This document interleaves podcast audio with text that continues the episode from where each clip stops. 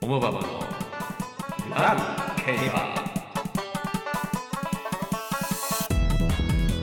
はい始まりました、はい、えー、オモババのラブ競馬よろしくよろしくお願いします第5回ですねはい、はい、えー、私司会はギターをやるトミービンでございますはい、はいよろしくお願いします。はい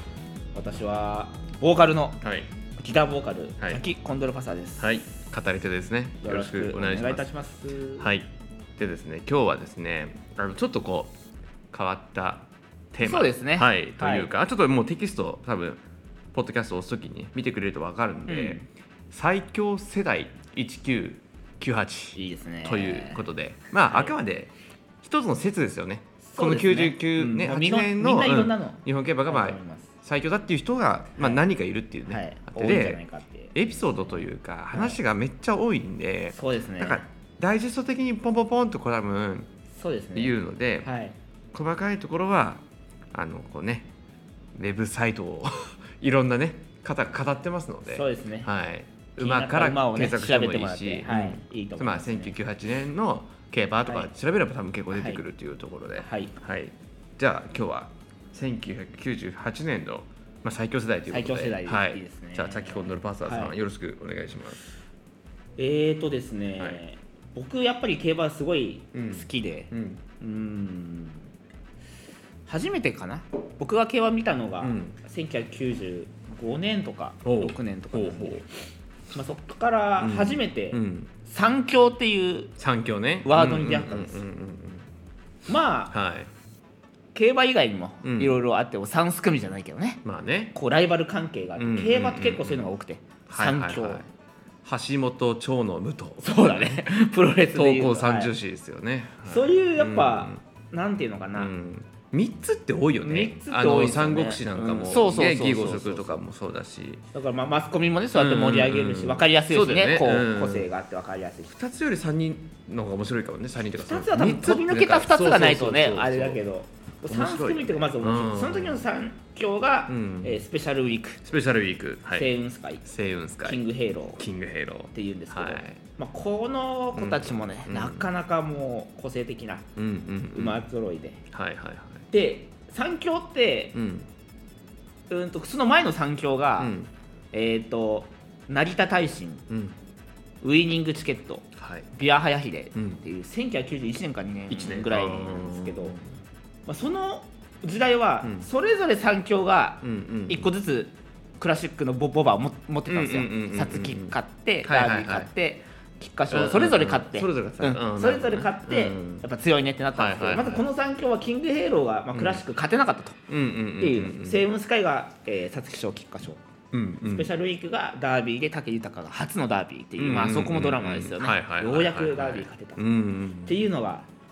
まず、うんあってこの3強うんうんうん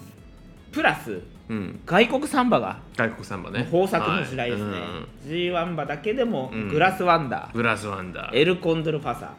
エル・コンドルパサでアグネスワールドーアグネス・ワールドもうすごいですうね、ん三強だけじゃないよ三強でこれも外国三強みたいな感じ、うんただアグネスワールドだけ距離適正が短距離うんうんうんうんなのでまあ実際当たってはいうんうんないんですけど、うんうんうんうんただもう本当に豊作豊作だですよね、えーその他にもマイル G1 2勝したうんエアジハードミアジハードで牝馬二冠ファルノプシスファルノプシスで1歳上の大気シャトルっていう強い、うん大気シャトルね短距離馬がいたんですけど、うんそれの引退レースでうん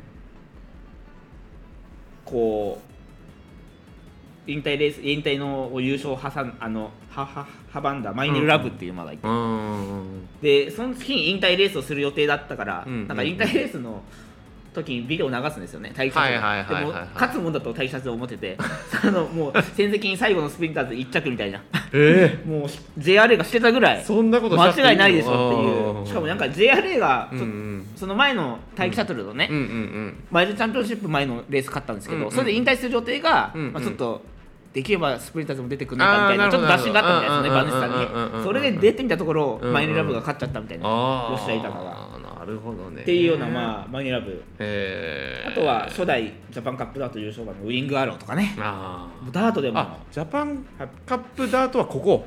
が初回あえっとこの年じゃないですけどあなるほどねはい、こうんの2年後かなうーん確かでウィンガーローはコバになってもねダート強かったんですけど、はいはいはいそこも勝ってもうその時あった G1 全部勝つっていうね、うーん素晴らしい素晴らしいっていうかゲームだねゲームですねゲームだねこの世代本当にゲームだねゲーム漫画とかであるようなね、うんうんうんうんなんかもへうー力のインフラがやばいみたいな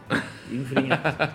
るすごいねへっていうようなあるんでこの時期のなんか動画見てるだけですごいなこの世代が、ーはいはいはうんいででコバってねその、うんクラシックの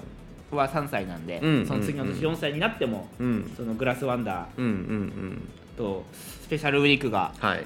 もうバッチバチにバチバチにねやり合ってねうんうんうんだから、えー、としコバの中長距離、うんうんうん 2000m 以上の G1 は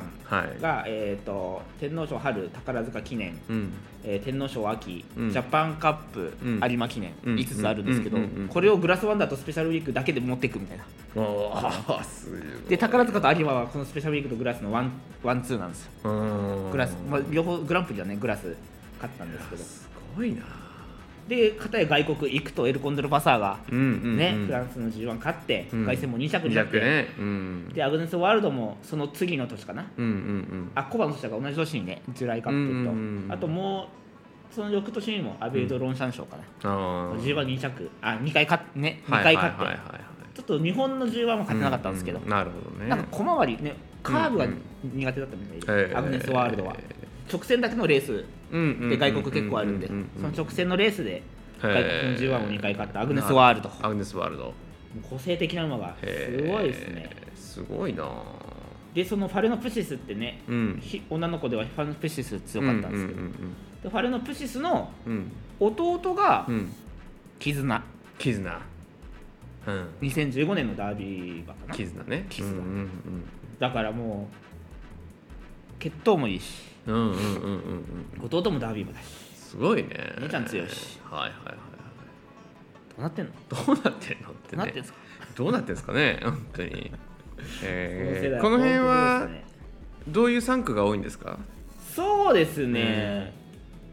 けど、うんサンデー一色ではないんですよねあーばらけてるんだばらけてる、えだーから多分、うんこういろんなのがゆ導入されて、まあ、うんサンデーが走るのは分かったけど、そこまでサンデーの王国じゃなかっうんうんうんた子たちた子たちうんなんですよね。なるほどだねからみんないろんなこうの、うんうんうんこういろんな各国から導入して、へうんえなるほどね来てたしはいそのはうんとこの時は、うんまだ外国サンバってあのクラシックに出れないとか、うんうんうんうん天皇賞出れないとかいろいろこう。あったん規制でがねそう規制があったんですけど、うんうんうんめちゃめちゃ強いから、うんうんうんうんもうみんな買いあさって安くて強いみたいな、ののがあったし、なので父内国サンバっていう、うんうんうんお父さんが日本産だったらちょっと優遇するよみたいな制度もまはいはいはいだはい残ってたんでうんそれがもうエアジハードとかはいはいはいはいなんですよね、エアジハードは桜豊王なんで、ももう結構日本のねうん古来の血統なので、へそういうのまでもマイルうんマイルの10うん番うん認証するとか、ーへ